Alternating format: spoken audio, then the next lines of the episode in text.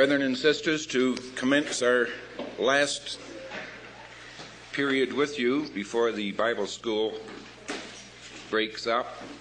This is the last second period, I should should say. I think we should remember that delay is a matter of relativity to man. The passage of times seems interminable because he is finite. But God is different. God is not bound by time. Though his treatment of men, or through his treatment of men, he uses time.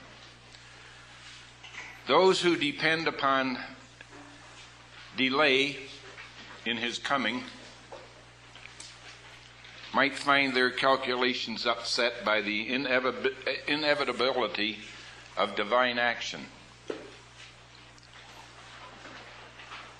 I think that there is a purpose in this seeming delay. It provides opportunity for you and I for repentance on the part of those who heed the divine will. And thus, in this way and in this manner, it expresses, does it not, Yahweh's great love and mercy towards each one of us. It just gives us a little bit more time. Are we using this time? excuse me. Are we using this time advantageously to ourselves? Or are we letting this time just slip by and not making use of it. In the eighth verse,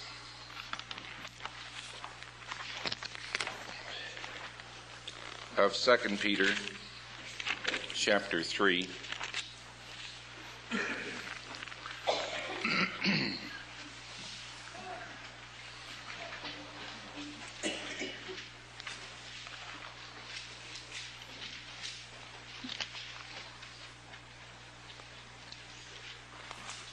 It says there, But beloved, be not ignorant of this one thing, that one day is with the Lord as a thousand years, and a thousand years as one day. And then it goes on and it says, The Lord is not slack concerning his promises, as some men count slackness but rather he is long suffering to usward, not willing that any should perish, but that all should come to repentance.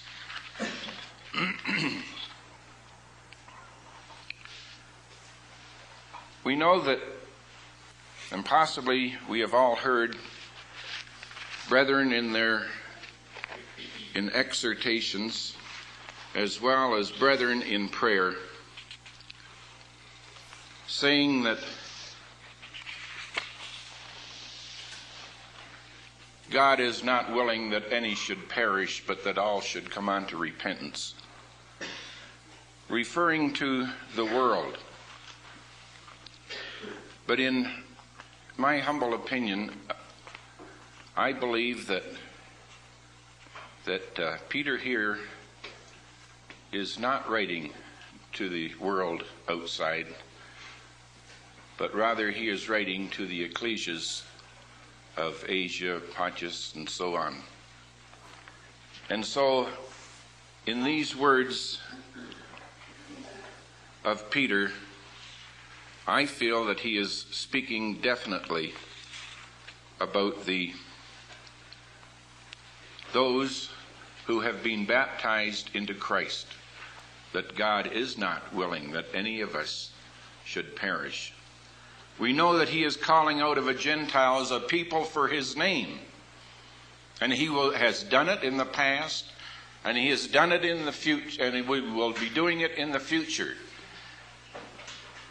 But to refer to it as God not willing that any should perish, but all should come unto repentance, referring to the world, personally, I, I just can't seem to go along with, with that.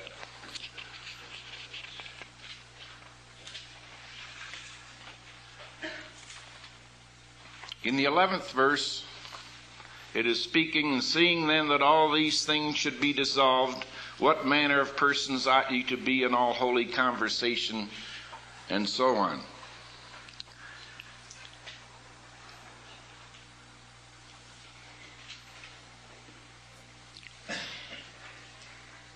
And he speaks in the 12th verse of looking for and hasting unto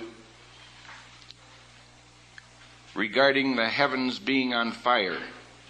And when he repeats this, the heavens being on fire, of this statement, the repetition, I think, of this statement in this verse suggests that the apostle now passes on to the future when the Gentile heavens and earth will be destroyed, as were the Jewish heavens destroyed some 1900 years ago. His prophecy is doubtlessly drawn from the uh, uh, Lord's Olivet prophecy, in which Christ also swiftly, there you will notice that he also swiftly passed from the judgment of AD 70 to that of the future, as is recorded in Luke, the 21st chapter, at the 24th and 25th verse. For the destruction of the Jewish state then was typical of the impending destruction on Gentile power now. And Christ shall put down all rule, and he shall put down all authority and power. And the glorified followers of the Lord at that time will ascend there to eject its rulers and to replace them by God's righteous authority. And it is significant that the present tense is, is used where it says being on fire. That's the present tense in accordance with the Greek tense er, of verse 11 when it says these things are being dissolved. And so Peter's readers in the first century, with the aid of the prophetic scriptures, then, could then see signs that indicated the destruction of the Jewish state if they cared to watch for it. And we, brethren, today, by the same means, if we care to watch for them, can see indisputable signs of the impending destruction of Gentile powers. And in this fact, I think that this added tremendous power, a tremendous weight to the exhortation that Peter here is giving.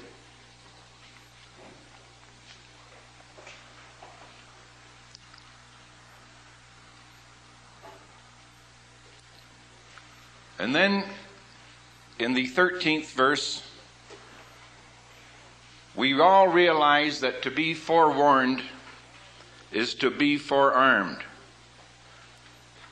And Peter's words of exhortation could well have been from the 33rd chapter of Isaiah at the 13th verse, where it says that the sinners of Zion are afraid. Fearfulness hath, hath surprised the hypocrites.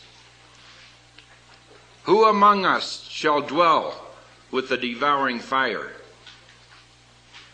Who among us shall dwell with the burning of the age? He that walketh righteously, are the words that are recorded there. In all the confusion of war and destruction, and the pouring out of the terrible judgment, the faithful can have quiet assurance that he who saved Noah from the flood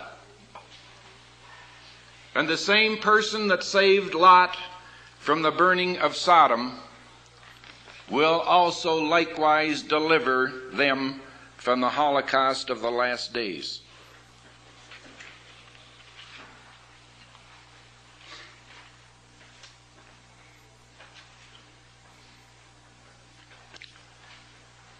In the 13th verse, there are two letters together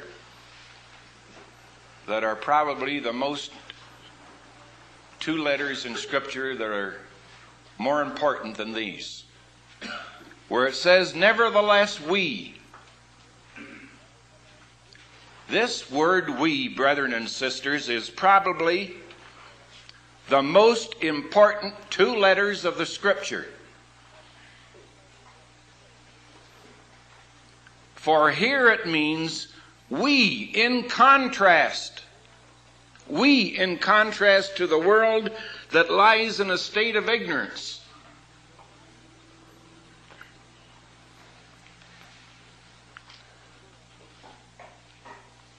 A world that lies in a state of hopelessness.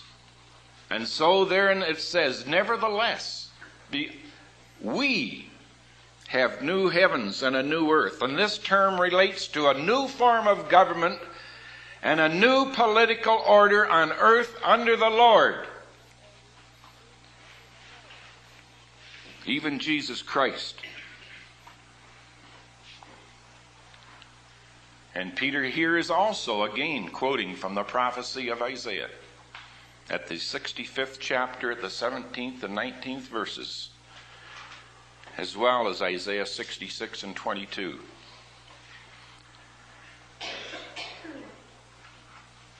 And so these new heavens and these new earth, wherein dwelleth righteousness, Peter is referring to Psalm 72 as well as Isaiah 26 and also 32 and 17. And these scriptures tell us that Christ's reign, brethren and sisters, shall establish this quotation which he has written here. Then truly there will be, will there not? Glory to God in the highest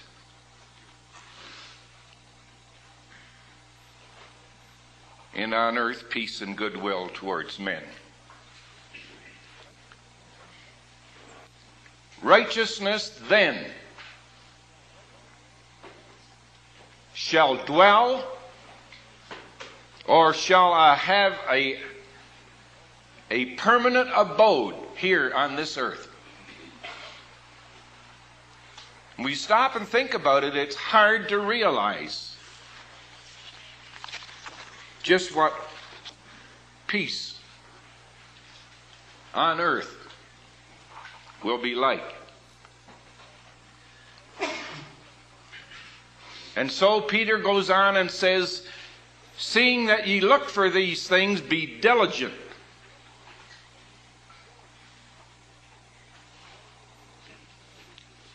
And so he is suggesting that we should be ever awaiting have a tremendous expectation for the coming of these things.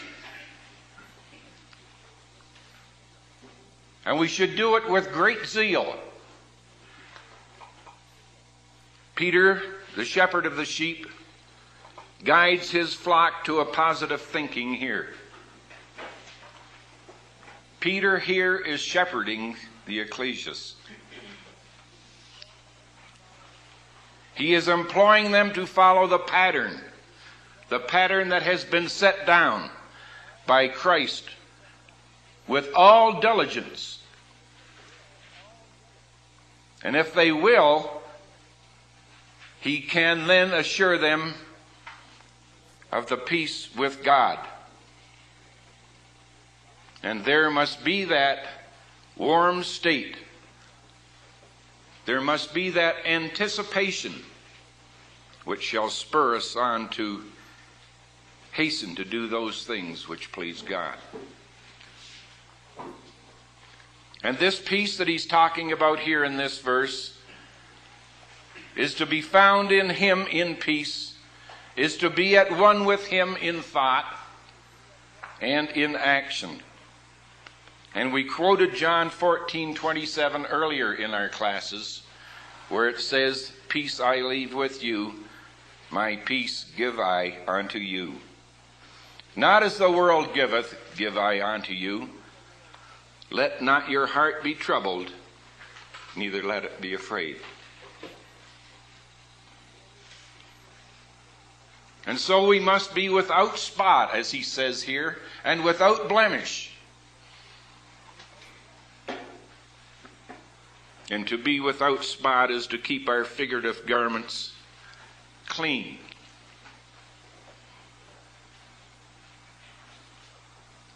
That we might be found blameless. And this is to have obtained forgiveness of those sins that we all that we all have committed.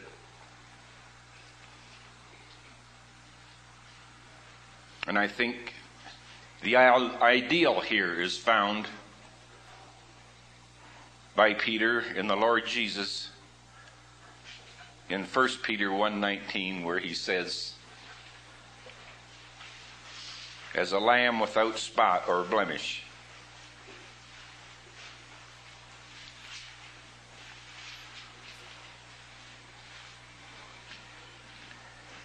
In the 15th verse, it is, and account that the long suffering of our Lord is salvation.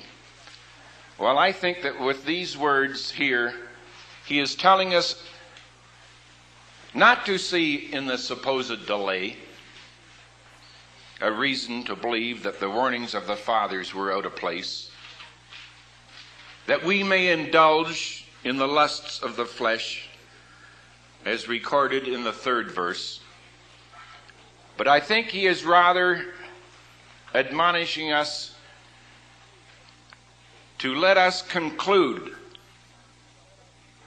that God's long sufferings is a proof that God desires his household to be saved. And so let us use this time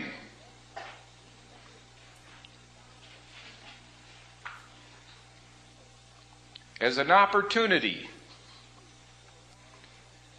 to ensure our own salvation. As well as anyone else's, that we have the opportunity to help along the path of righteousness.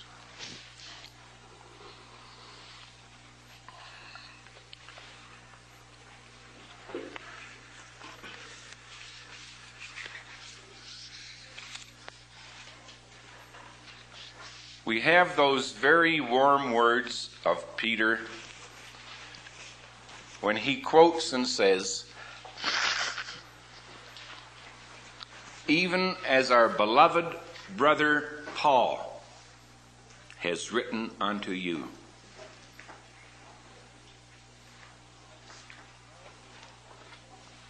You know, it is a wonderful indication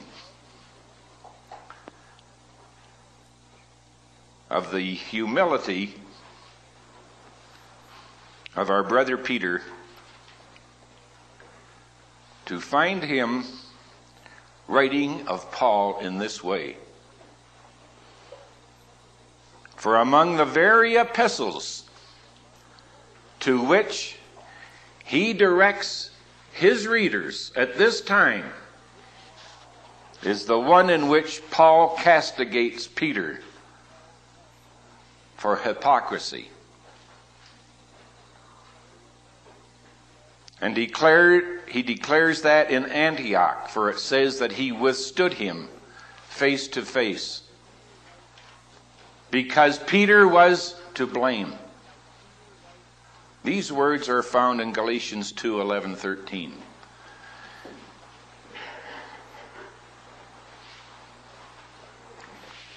Peter, in this case, brethren and sisters, accepted the rebuke.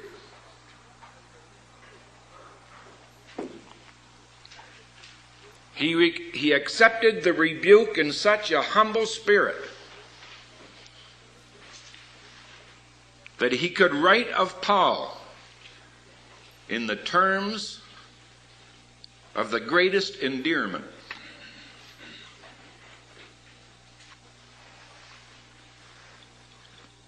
Even as our beloved Paul has written unto you. These are the words of Peter. And so we see, do we not, that jealousy and rivalry have been purged completely from Peter's character.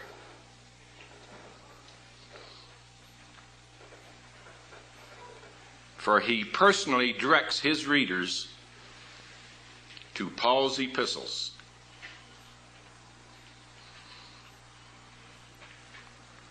How different from the man who boasted, Though all these betray thee, yet will, I, will not I. What a change. Cannot we follow this great man in such a transformation of character? You know, as Peter saw Christ transfigured before his very eyes on the Mount of Transfiguration,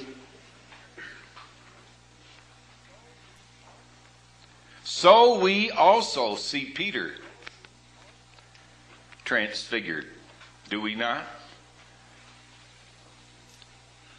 By the influence of his Lord.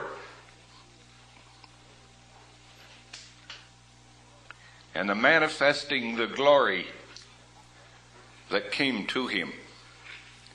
And Peter, or Peter, in these words, is speaking of the inspiration of Paul's epistles and places him among the prophets.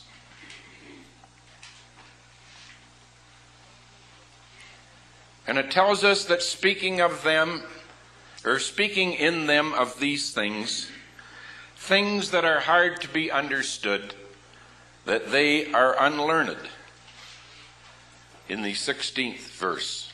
And Paul, the Apostle Paul, also warned of moral and doctrinal and political corruption, as this is what Peter is referring to. There is a need to carefully study and to analyze Scripture that the true meaning may be grasped.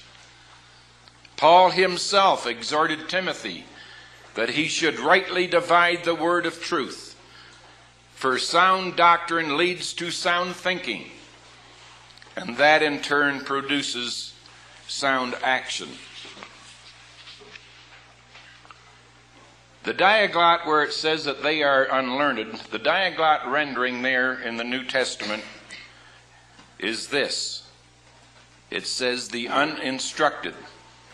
And so a person who neglects the study of the Word of God is an easy mark for false teachers, and this is a matter that Paul dwells upon constantly. For he said that sound doctrine or sound understanding, Paul says, will enable one to detect false doctrine and so stem the flood of false thinking and actions that come in its wake.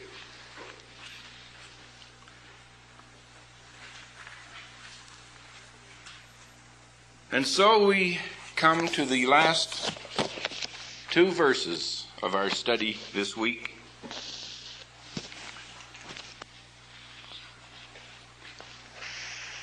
And I think that Peter here is trying to show the importance of spiritual growth.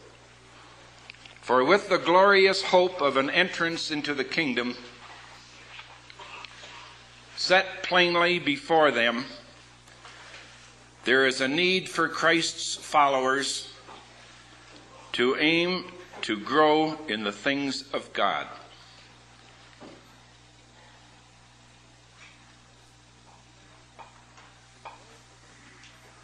Those of Peter times were shortly to be tested from within, and therefore it was urgent that they should effectively use the means available to them to successfully combat the seductive influences which would seek to draw them away from true allegiance. this is still true today.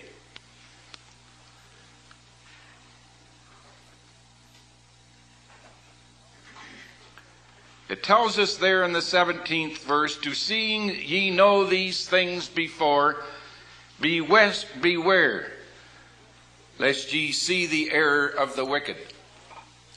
And the Diaglott rendering is being forewarned. A person is wise when he is forewarned and takes notice of it for he will make due preparation to meet the challenge of the problem that is in sight. And beware lest ye, meaning there is none so spiritually strong that he never needs to beware. And I think Peter himself, at this instance, sees a good example of that. And Paul also exhorted, Let him that thinketh he stand beware lest he fall.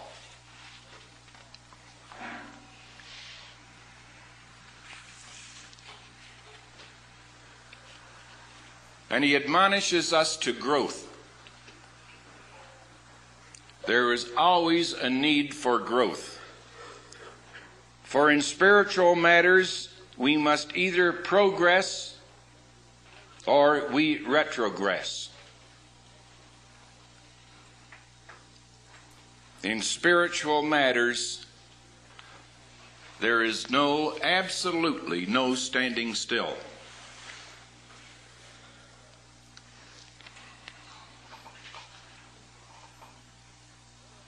The parables show us that growth is dependent upon good soil.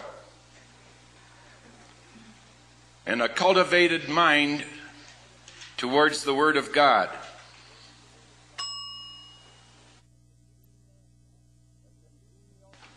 A congenial atmosphere and a good ecclesial associations is the rain or the shower of divine truth.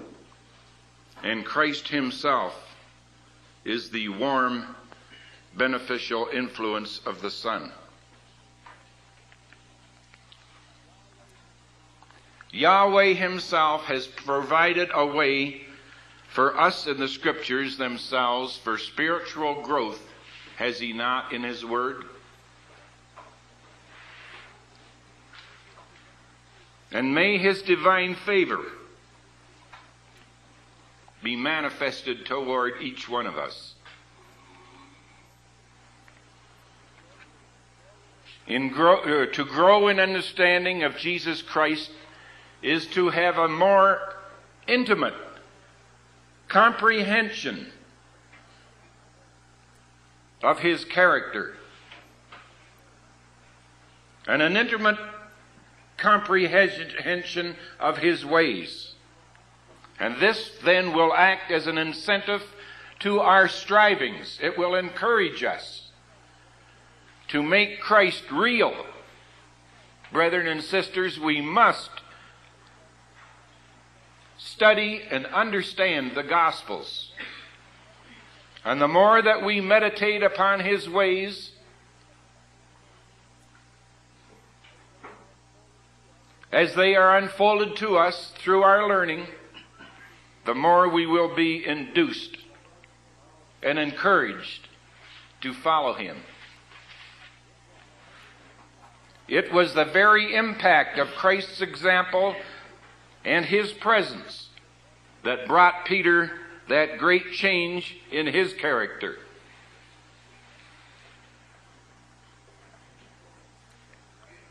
And Peter, in shepherding his ecclesias then and now, he is now passing on to us the secret of the transformation of his life.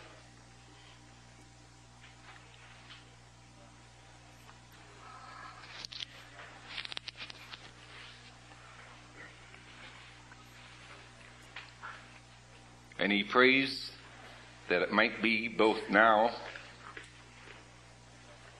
and forever.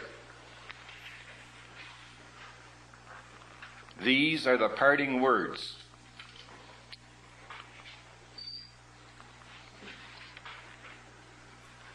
of the man Peter that we have been studying. We've been studying together for six days.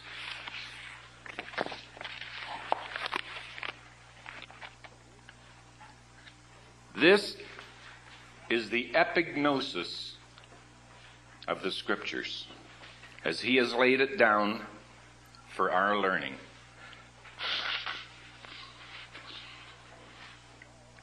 And so may we all understand more fully the doctrinal and the moral, as well as the political warnings of Peter and his teachings concerning this subject as it shall be revealed in the day of the ages to come.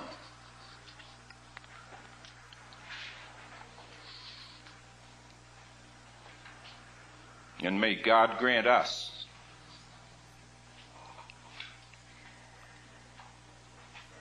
to be associated with Him in that day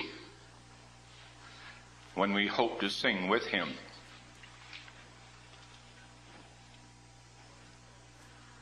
Of the glory of our Lord and Savior Jesus Christ.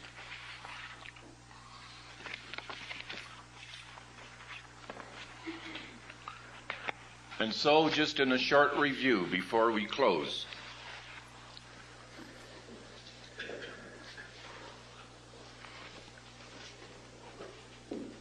What does epignosis do for us?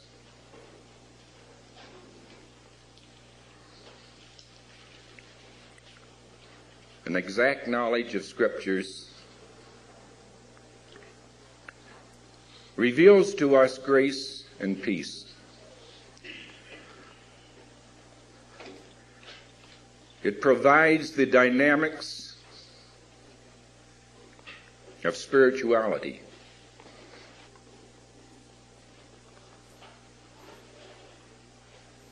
It shows the way to true worship.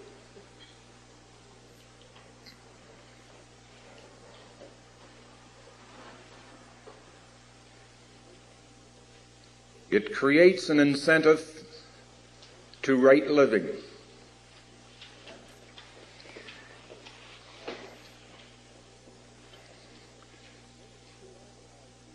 It makes to us a reality of the promises made to the fathers.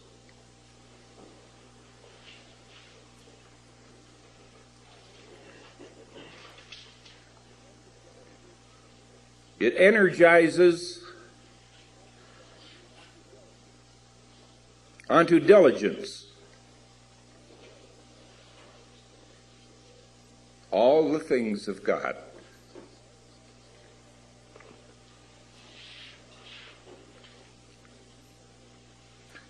It is designed as a foundation of divine nature.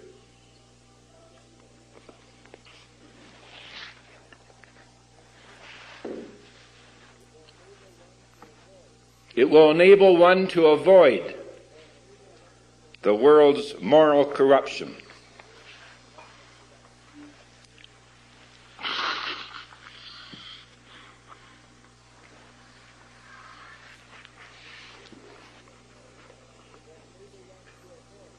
It will enable one to avoid doctrinal error.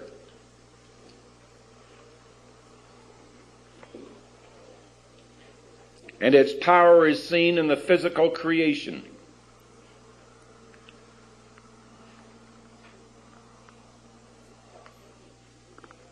It sustained the Israelitish order.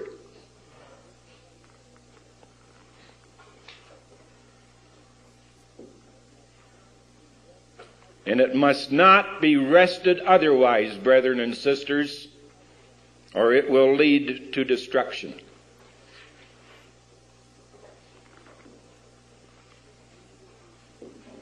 And its need is repudiated by false teachers.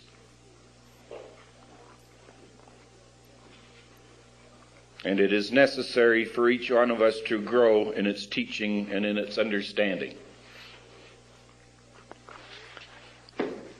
And so, in conclusion of our class together, our consideration of this short epistle is concluded.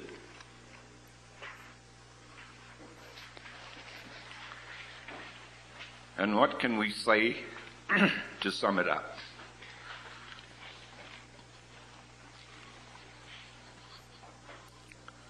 Well, I think that we can say that the experiences of the, of the truth reveal much, much that is fine and noble and good. But intermixed with it, there is that which is evil and wrong and sad. There are manifested many griefs and many errors, but also a continual experience of the love and the mercy of God. Therefore, we take both comfort and courage from this epistle.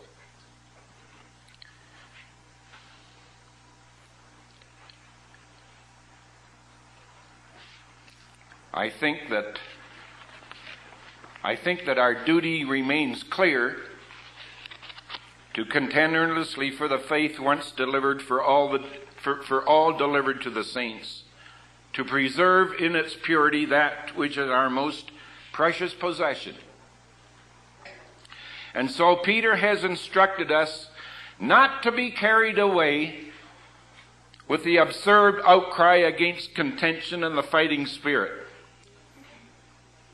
That spirit, brethren and sisters, properly controlled, as he has taught us here to control it, is a constructive spirit. And a very little constructive or helpful work has been done by the smooth speaking and placid school of contentment. And so, in closing, we can be creative as we contend. We can show favor as we fight.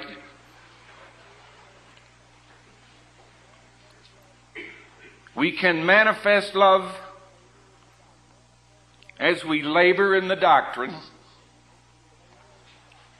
And if we do it all under the guidance, of the Spirit Word, we will do it with the prospect of ultimate victory before us.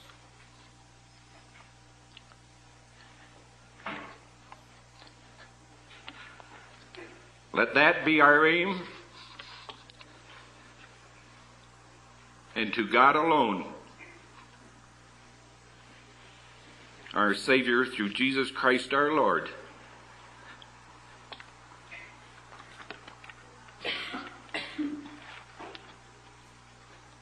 be glory and majesty.